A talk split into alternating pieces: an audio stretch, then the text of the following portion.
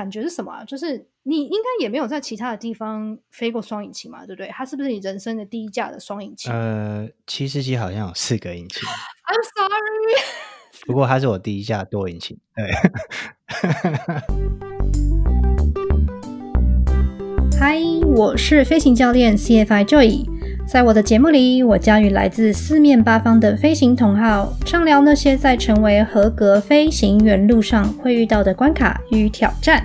如果你有任何关于飞行希望我帮你解惑的问题，你可以到 Apple Podcast 留言，顺便给我五颗星的评价。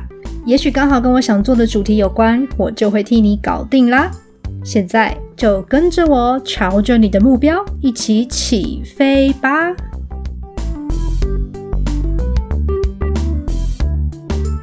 ！Hello，各位听众，不晓得大家这一周过得如何呢？又到了周末的时光了，现在是美国西岸二零二零年十一月十九号周四的中午。我希望用这一周的节目呢，陪你度过这个周末。好，先来聊聊上周好了。我上一周呢，就是把我的节目剪辑完之后呢，我就发现，天哪，我竟然又创了我的记录，我剪了快要两个小时。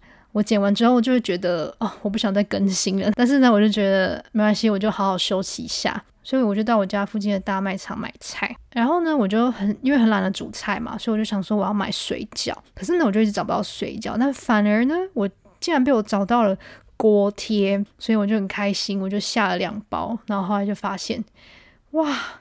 我一次就吃了二十个锅贴了，非常的满足，所以这是我上礼拜最开心的事情。刚好最近天气又变冷了，吃锅贴的时候就觉得哦，好怀念在台湾，就是吃四海游龙或是八方云集的时候，一定要配酸辣汤。我这个人是不吃辣啦，但是酸辣汤的辣是我可以接受的，所以我就觉得，嗯，如果这时候可以有一碗汤，那就 perfect 了。But anyways，哦，这一周呢，我做了一些调整，主要就是我希望留多一点时间给我自己。去计划一下这个 podcast 未来的走向，然后我也觉得说，诶，这周的故事很特别，希望给大家多一点的时间去消化，或是去认识这位来宾。首先，如果你是才刚收听我 podcast 节目不久的新的听众，我想要欢迎你的加入。如果你已经收听这个节目一阵子的话呢，我想要邀请你用三个 S 来支持我：Subscribe、Share and Say Something。Subscribe 是你可以到 Apple Podcast 或是 Spotify、First Story 或是任何你习惯收听的平台去订阅我，因为我的节目的上传的频率比较不固定。但是如果你 Subscribe 的话呢，你就可以在第一时间听到最新的内容。Share 呢，就是希望你可以帮我分享这个 podcast 节目呢，给其他的飞行同好，因为我知道这一块其实是非常的小众的，所以任何对飞行或者是航空相关的朋友，也许都可以在我的这个节目里面呢找到一些共鸣。再来最后一个就是 say something，你可以直接到 Apple Podcast 留言给我，但是如果你生性害羞的话，没有关系，你也可以在 Instagram 搜寻 CFI Joy，就可以私讯我。同时呢，我也会在 IG 上同步的更新我剪辑的进度。有时候突然剪到一半就觉得哦，这一段真的太好笑、太有趣，我要想要马上分享给大家。那也有听众跟我说呢，他自己是在民用航空业工作，但是呢，他透过了我的节目听到了很多不同的面向，尤其是 GA 的方面，就是 General Aviation。很感谢这些特别跟我互动、留言给我的朋友。最后的话呢，我想要说的是，就是我之前在跟这个聊来宾聊天，然后我们就聊到说，哎，我们之前在同一个产业。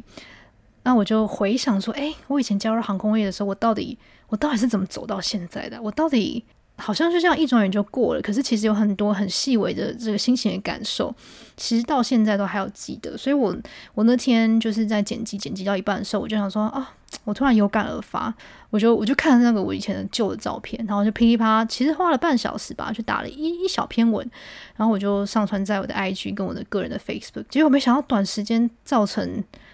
很大的回响，我自己也很意外，然后心里就想说，我花了那么多小时辛辛苦苦剪的 podcast，哎，结果不倒不如我花了这个半小时写出来的这个文字，所以呢，我就有在想说，我可以趁现在有一些空档的时间，去写一个自己的回忆录，比较算是心情上面的抒发，也是不是那么多人可能体验过的，或是可能有少部分的人跟我走过一样的路，我想要把它写下来，写给你们看。哎呀，不小心又。讲的太多了，好，我们赶快先进入今天的主题，欢迎我们的这一位来宾。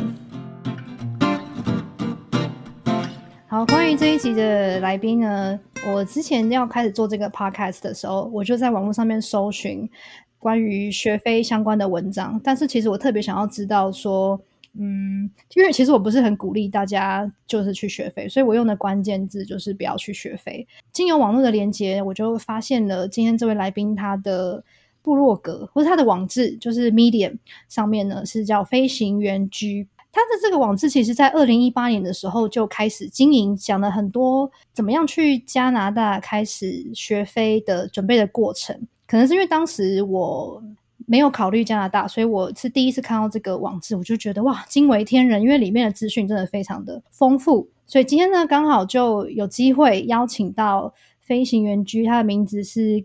Guillaume，Guillaume 来上我们的节目，那请你跟大家自我一些介绍一下。OK，嗨，呃，大家好，我是 Guillaume。先前我是在贵国的航母国，母国。哦，先前我在绿地球航空是培训这样子，一路训下来到航路训练的阶段，离开了公司。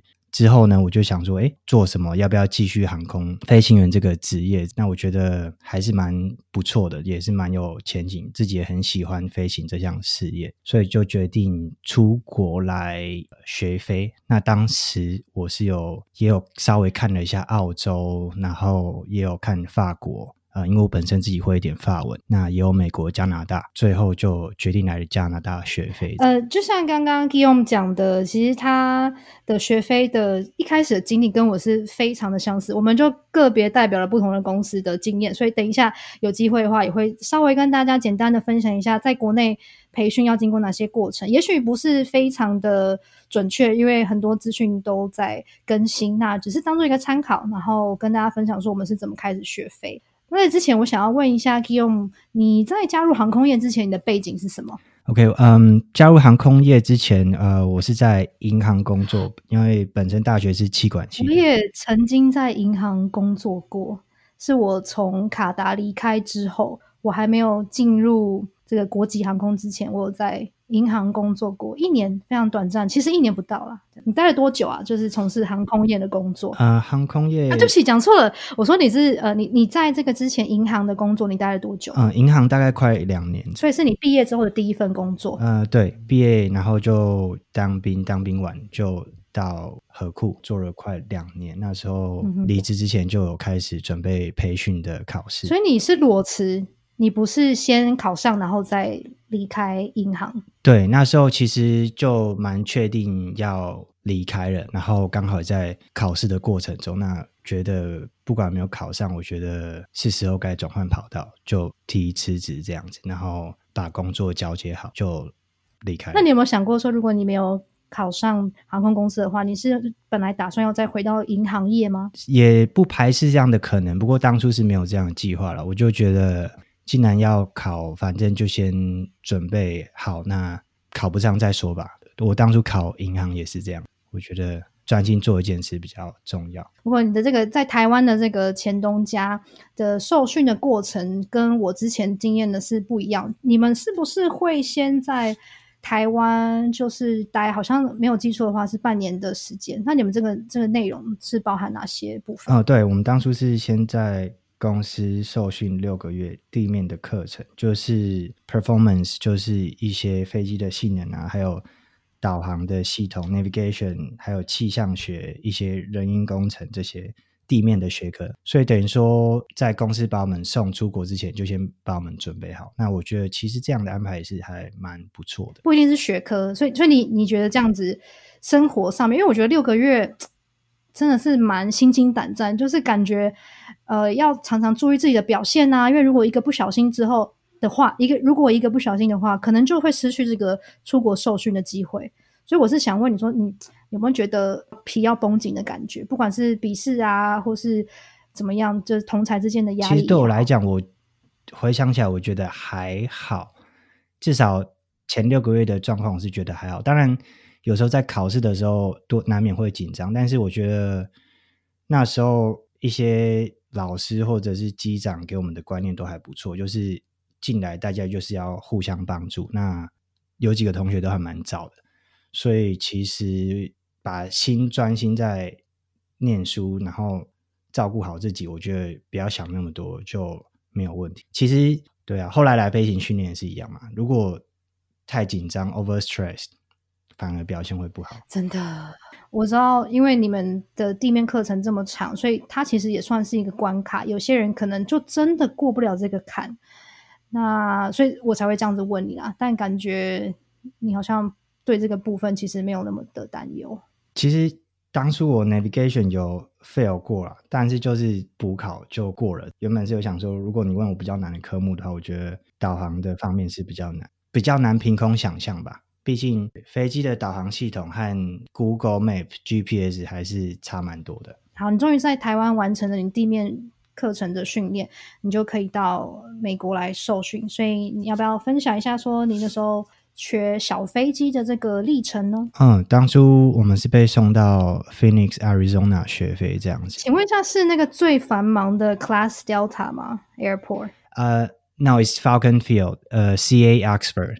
也是蛮忙的，的主场是 Falcon Field，然后南边一点就是 Mesa Gateway，大概在 Sky Harbor 东南方四五十公里吧。我听说那边飞在那边飞行有非常多的限制，就是你可能不能随便乱飞，然后你要在每个高度都要排队。印象中还 OK，是有是有不少规定啊，但是其实是有时间去熟悉的。对啊，确实和其他的机场不太一样。像我来加拿大也有飞过 on control，然后就真的很 free。嗯，对啊，觉得那边听起来听很多人讲过，就是非常繁忙的一个空域。所以你大概花了多少时间拿到了，就是完成了整个小飞机的训练？嗯，当初我是 MPO 的 program，现在可能公司还是 MPO，所以我们没有拿 CPO。那花了六个月拿呃学 PPO 的课，然后。有一点 IR 的 training，所以是完全没有 check right 这种东西，也不用考 written，没有 FA，那时候是没有 FA 的 check right，我不知道现在的状况是怎么样。就是有一个学校校内的自己 check，然后有一个学校的 written。所以你们只是把这个课上完，但是最后是没有拿到任何执照就回台湾。对，没有 FA 的执照。你们是规定就是大家要同进同出吗？还是说，哎，我学完我就可以先回？嗯，学完的话，就他会集中，可能四五个就可以先回国。毕竟这样子可能 logistic 比较方便安排。OK OK，所以在那个学小飞机的阶段，哎，你们是用哪一台飞机啊？那时候是用 Diamond Forty。嗯，很好。那你喜欢它吗？我觉得还不错啊。你你不觉得很难飞？我觉得运气好的地方也是，当时候我们是大概九月底到吧，所以 Arizona 还不会太哎，真的。然后六个月就就走人了，对啊。你哎，你们里面有冷气吗？如果在夏天飞的话，没有没有。你真的你们真的很幸运，那不然应该会疯的。好，那你觉得在小飞机训练的那一段，因为只有六个月嘛，它的流程大概是怎么样？呃，基本上也就是地面课程，然后还有飞嘛。那我们当时候到了，因为地面课已经有上过一阵子了，所以。对，它地面等于是复习，就是地面和飞交错，可能每个礼拜都有几堂课这样交错着，我觉得也是还不错。然后一直都不停歇，对，或者是上午上 ground，然后下午飞。哇，真的很扎实哎，难怪可以在这么短的时间结训。对啊，毕竟还要考虑气象那些，所以六个月算不错。对，你觉得在这个学小飞机最困难的？阶段是哪里，或者是说最多人因为这样子而离开公司，大概都会是因为是什么原因，或是哪个阶段？因为你们不用考 private，虽然说不用考 PPL，可是一些可能笔试或者什么吧，或者是每一趟飞行还是有飞行结束以后还是会评分嘛，那还是有个标准在，所以有时候如果表现的不是很好，被打。二的话，有一些人他的心情可能就会受影响，所以我觉得困难的地方可能还是在心情的调试。因为其实被打，呃，哦，评分的制度是四三二一，就是如果你是三或四，就是 pass，四就是很好这样。那二也是 pass，但是可能要加强。那如果你一堂课有也许好几个二，那就可能要加课或者怎么样。那当初有些人就会觉得。加课是一件很严重的事情，影响了心情，就会影响接下来的表现。在一开始还不稳定的时候，持续的表现不好，就看自己能不能爬出那个漩涡，或者是能不能有同学帮忙或者教练帮忙，可能就是一个挑战。你们如果就是加课的话，会不会需要停飞？就是在地面上，然后还不确定。就是你们停你们加课的话，马上就可以再飞吗？还是说要停飞一阵子？因为像我以前的学校是学校还要再跟公司算是请款的概念。呃，其实有点记不太清楚，不过大概的印象是，他是看你在哪一个阶段。就是 PPL 之前，它有大概三个 face check，所以如果你是 face check 的加课，他就要去看你的时数，可能要暂停。嗯嗯嗯。但是如果你是 face check 之前加一两堂课，其实都还好。所以应该是他们有一个 contract，有一个固定的时数。这样听起来感觉那个 first check 就是有点像是我们的 stage check，对对，就是有点像小考的概念。OK OK，因为我以前的经验是我我自己啊，或是一些其他的同学，可能是在训练的过程中，因为就像你讲，飞的比较不顺利，然后就我是跟着那个漩涡一起往下掉啦，所以呢，就变成说加课加课频率就有点高，然后。可能那时候是因为很久没有回去那个学校了，所以那个学校的做法其实大家都不太知道。然后也在地面上面等了一阵子，所以就有点像说：“哦，我今天飞不好，可是我什么时候要再飞，我我也不知道。”所以我可能就是又一个礼拜没有任何的课程，然后下次再飞的时候，哎，就很难会有一个突破。嗯，那真的是蛮蛮困扰的，或者很容易被打击，因为对啊，一开就像你说，一开始不是很。稳定，结果一个礼拜没有飞或者怎么样，然后又不知道应该怎么做，怎么加强，确实蛮煎熬的。对，而且我觉得那个时候可能没有学长姐，然后跟。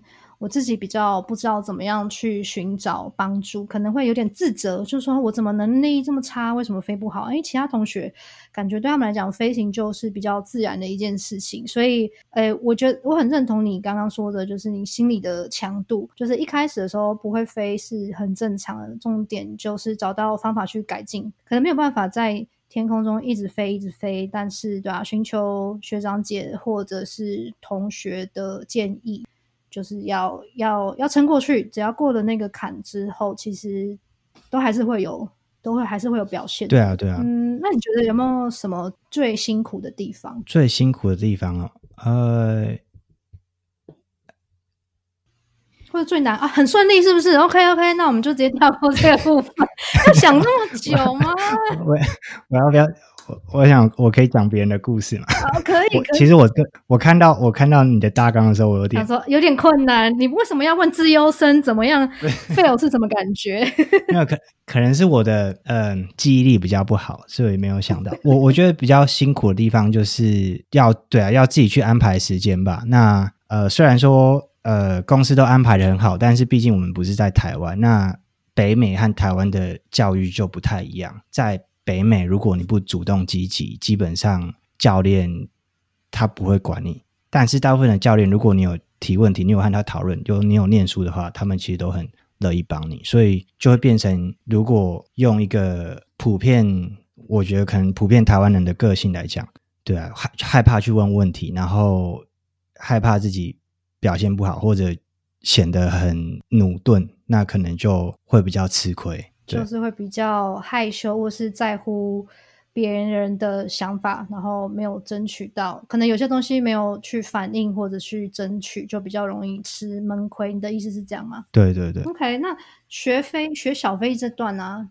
你呃，因为感觉你很顺利嘛，所以你有什么要要补充的吗？就是或者有什么印象深刻的地方啊？还是说那因为我觉得六个月真的很短，嗯，就差不多。我拿 private 也是。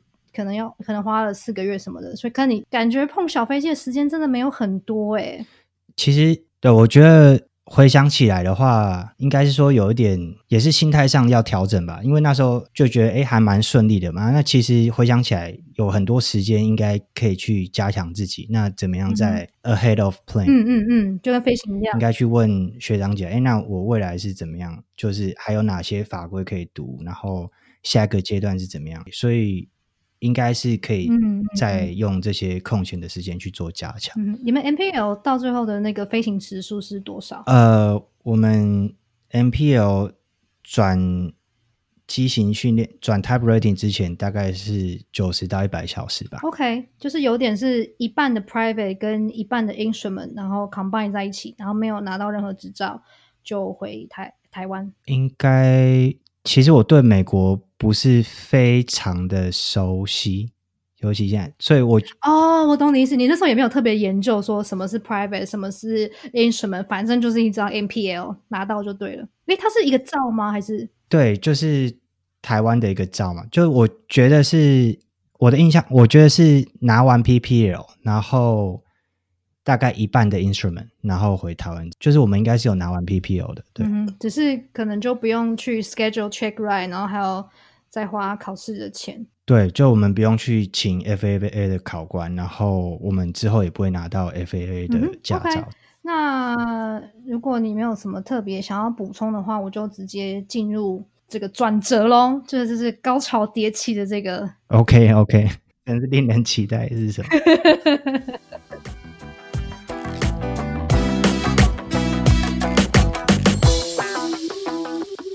前面也太顺了吧？怎么怎么可能会有什么出什么差错？回台转训，因为你们是要拿 MPL，你可以大概分享一下说，就像你刚刚讲，拿到拿到 type rating 这件事情，是你们应该就也不用去民航局考转照嘛？是一回台湾就马上进入公司训练吗？嗯，对，我们就我忘记有没有休息，可能几天了，然后就回到公司的宿舍，这样基本上大概等大家到齐了以后，几个礼拜时间，全部的人到齐以后，就开始上 Jet Transition，就是一些 Jet 的 Ground Knowledge 地面课程的一些知识。只有学科，然后大概维持多久？呃，三个月左右吧，两到三个月。跟另外一家公司也是差不多，就差不多三个月左右。想当然了，他应该也是有一些什么呃笔试啊、口试啊那些，然后要通过了才能进过模拟机，我猜是这样吗？对对，你们好像叫 APQ 嘛，那个阶段是不是？对，是 Airline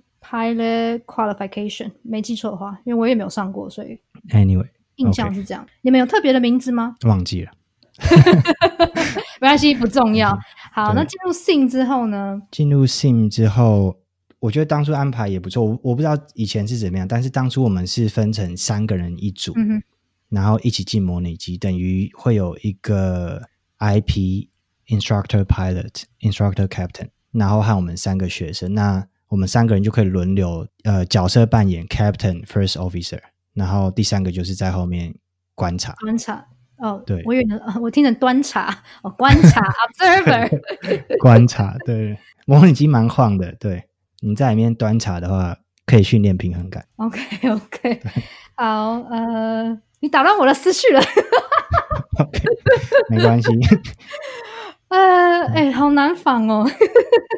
可以剪。没有没有，我要全部播出来，这样没有 OK。好，所以到目前为止听起来都还蛮顺利的啊、这个 type rating 大概也是为期多久的时间？Type rating 其实就是看摩尔基的空闲，因为毕竟线上的 pilot 他们也要训练，嗯哼，那所以基本上我们是有空的时候才会去拿来做我们 cadet 训练。是所以每个机队不一样，哦有些人比较快的，可能三到四个月 type rating 就拿到了，嗯开始航路训练。那有些人可能五六个月。所以说，那你那你自己花了几个？你有想要说你是什么机型吗？还是看我的网志好像有讲，没有，你只有说是某一个厂牌啊？对啊，哦，好，没关系。可是也不太重要。我当时候是七十七，对，因为我想都要退役了，我就我就选。我感觉你应该是排名蛮前面，可以就是这是应该是你第一志愿吧？呃，没有，应该说大家都还蛮礼让我的，不是啊，就是运气蛮好的。那时候刚好我们三三零、三二一、七四七是都是六之前，好像是这样子吧。大家都有各自不同的志愿，所以每个人都到自己的第一志愿。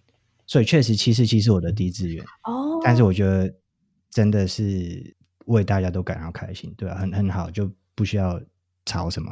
对，我听说好像不是很好飞耶，因为听朋友，呃，因为跟我比较好的都刚好在七四七，然后七四七就是有飞 L A，所以有时候就会听他们聊，嗯，不一定听得懂。像好像说其实其实没有 auto thrust 嘛，是不是？我没有记错的话，，嗯对，我们的也没有，这会有很大的差别吗？在飞行上？我还没有飞过有 auto thrust 的飞机，Cessna 和 Diamond 都没有，所以我 不是很清。去买一台。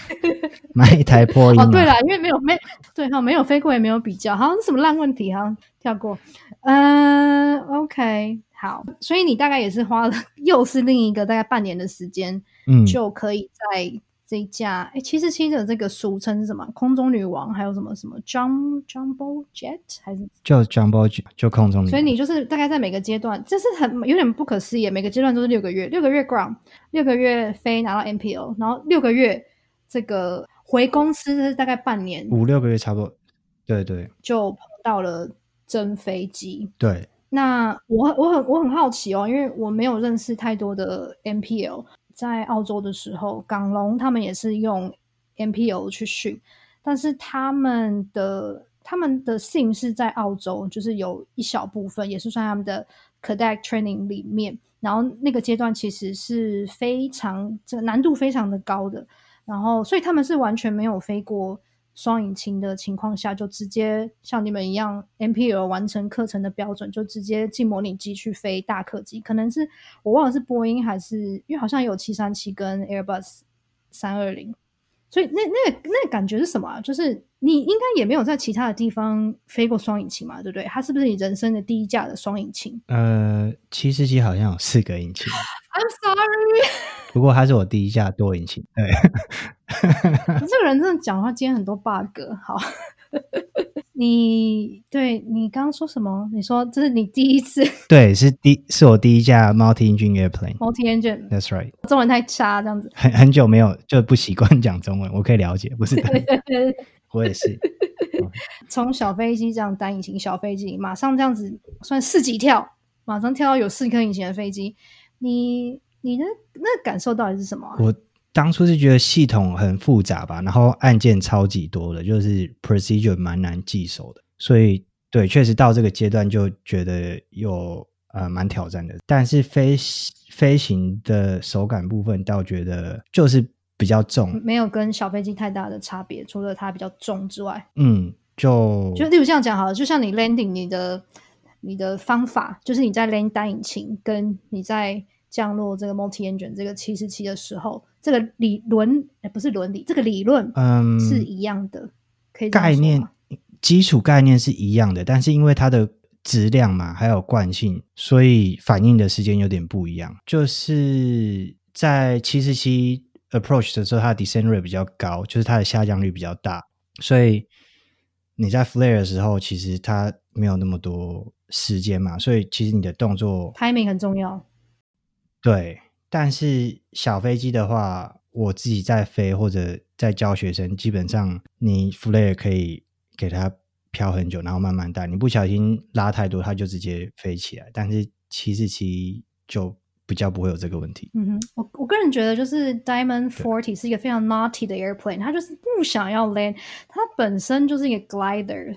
你有没有这样觉得？他们公司好像原本就是做 glider，，对，确实是这样，对对对，所以很专业。对我之前 专业的 glider，我真的是 suffer 了很久，我曾经一度觉得自己不能飞、不行飞，就是因为这个飞机，所以我对它有一点这个怨恨，也不是怨恨，有一点你们在嗯，你说你你们在澳洲也是飞 Diamond 吗？一开始，对啊对啊，我们在澳洲的时候也是飞 Diamond Star，我那我觉得一开始确实是比较难，没错。听说是这样。什么？听说你没有？你不是也是 在那边当局外人？对有点忘记。对我跟你讲，最难的是 taxi，如果你还记得的话，会蛇形。对，好，你真的非常的顺利，没有关系。我所有的不是不是不是 不是，对，其实我没有完全同意，就是 Diamond Taxi 确实不容易，因为它的结构的问题嘛，它的比轮不像是可能 Piper 或者怎么样。但是我想到的是，因为我在加拿大还有飞 Tail Dragger，完全不一样。就是更传统、有点特技的，你可以做特技的飞机，但是那个就更难。所以我想说，Diamond 确实是难，但是还有更难。但是对 Diamond 确实不容易 taxi。你从七十七的架舱看出去，是不是就是一个在二楼的概念？对，啊，二楼或者是三楼，如果你趴在地板上的话，差不多。对啊，就是很高啊。OK，因为因为那这样子，因为你是本来在三楼嘛，然后你之后转换成你在飞小飞机的时候，其实蛮可怕的，你会下不去耶。你有没有经过这个这个瞬间过？题外话，有大概两秒钟吧，就是当初第一次来刚到加拿大以后，然后到学校第一次飞，然后就出去飞飞回来，然后教练就说你要雷嘛，我就说来雷好啊。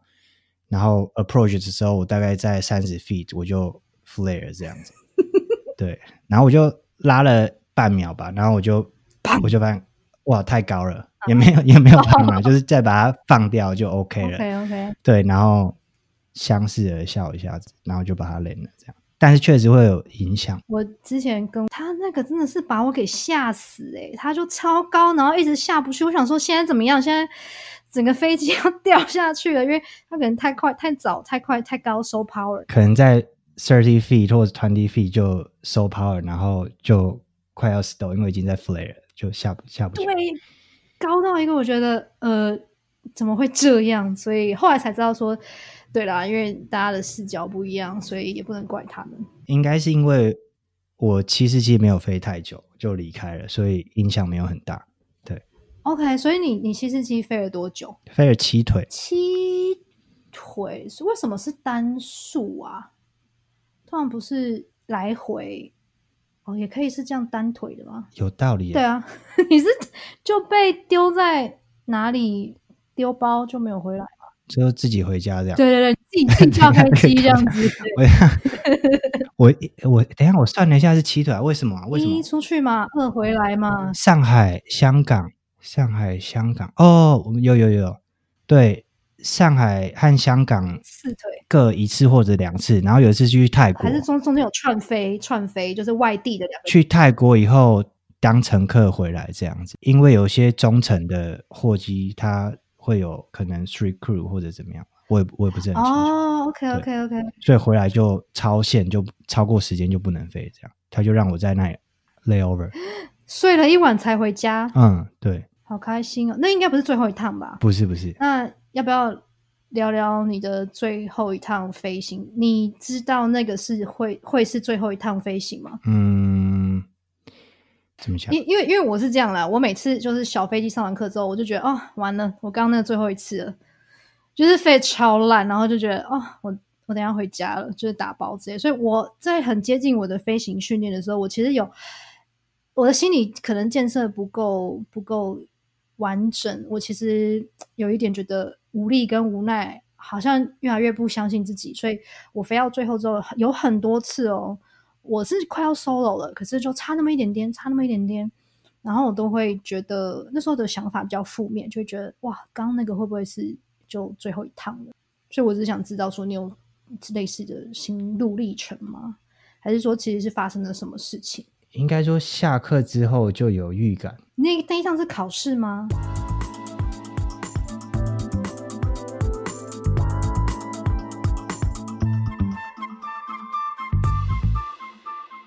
感谢收听到最后的听众。其实大家的评价或者是回馈，尤其是在 Apple Podcast 上面的五星评价，对我来讲呢，就像是飞机的燃料，可以让我飞得更高，飞得更远，去有动力探索、发掘更多飞行员背后不为人知的故事。所以，如果你真的很喜欢这样子的 podcast 节目呢，也诚挚的邀请你订阅我的 podcast 节目，分享给其他的飞行爱好者。然后最后呢，记得跟我说你最喜欢今天哪一段聊天的内容呢？在下一集的节目里面呢，我们将延续 Guillaume 他看似平步青云的飞行生涯，竟然呢就在他最接近目标的时候呢，好不容易长出来的翅膀就这样硬生生的被拔掉了。面对这样子突如其来的打击与挫折，可以用怎么样在最短的时间内重新调整脚步，一步步拟定新的飞行计划，找到重返天际的机会呢？如果你听到这边已经迫不及待的想要更认识 Guillaume，或者是你想要更了解在加拿大学飞的各种可能性，欢迎你到 Medium 网志，或者是呢网络搜寻飞行员居，你就可以看到他更多更精彩的分享喽。再次感谢你收听 CFI Joy 陪你一起飞的 Podcast，我是主持人 CFI Joy，剩下的故事我们就下集聊吧。